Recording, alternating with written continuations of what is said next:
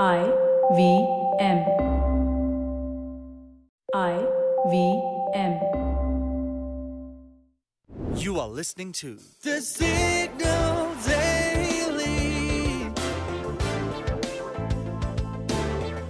Brought to you by Front Page Studios. Who runs the world? Influencers, apparently.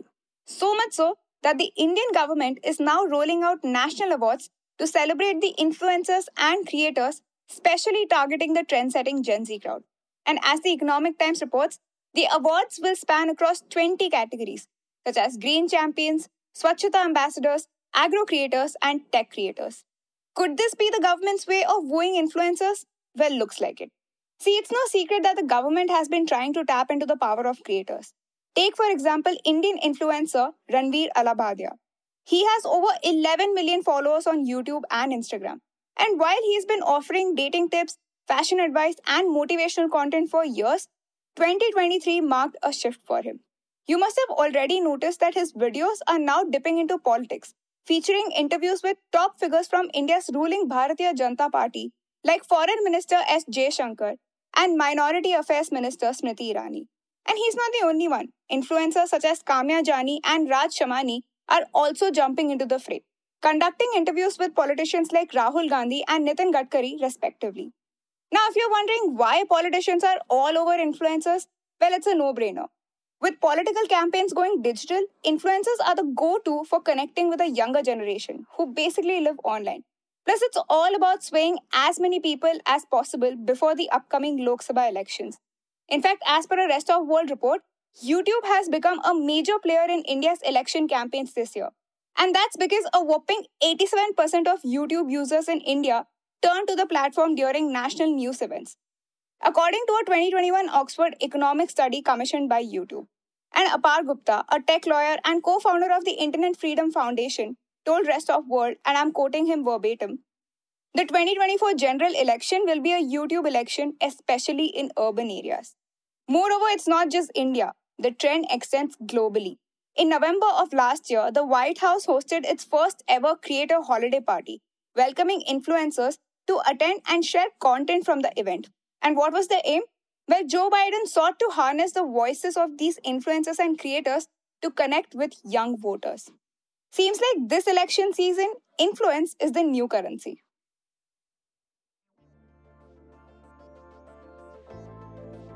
For the next few minutes, you're going to know a little more than you did yesterday from the world of technology, business, policy, and anything that leaves you with food for thought.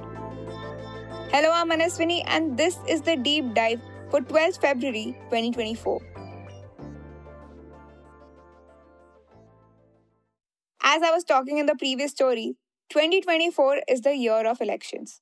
And last week, our neighbor Pakistan went to the polls and delivered a surprise. So the thing is, Pakistan's former Prime Minister Nawaz Sharif was widely expected to emerge victorious in the polls. After all, he was believed to have the blessings of Pakistan's kingmaker, the military. But as per the latest count, his party, Pakistan Muslim League Nawaz, has fallen short of expectations, winning only 71 out of 265 seats in Pakistan's National Assembly. Bilawal Bhutto Zardari's Pakistan People's Party also came up short with only 54 seats, with most of its wins coming in its home turf, Sindh.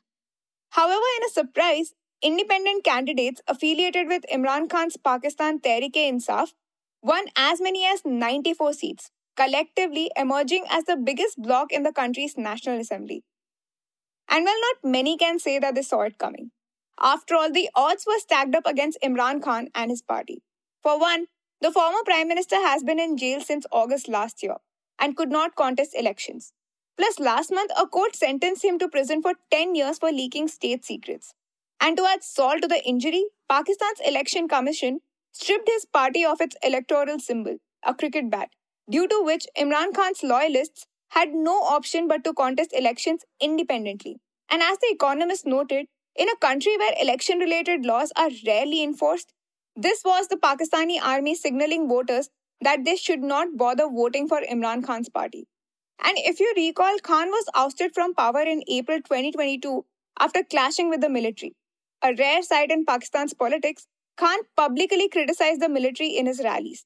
And after he was briefly arrested in May last year, thousands of his supporters went on a rampage, smashing up military installations. The violent riots of May 9th in Pakistan entirely burned the bridges between Khan and Pakistan's most powerful institution, its army. And yet, Imran Khan's independents grabbed more seats than Nawaz Sharif's party. Which means that despite his beef with the military, Imran Khan is quite popular among voters in Pakistan. And Pakistan's people are in turn fed up with the military, as a New York Times report from a military friendly city in Punjab's Jhelum indicated. The army, so to speak, has been thoroughly checkmated. However, since no party has secured a majority, Pakistan's next government will most likely be a coalition, and Sharif might as well make a comeback, just not in the way everyone thought he would. Speaking from Lahore over the weekend, Sharif claimed victory and vowed to form an alliance with Bhutto's People's Party. And as Bloomberg pointed out, some independents may also be poached by other parties as they are mostly political novices.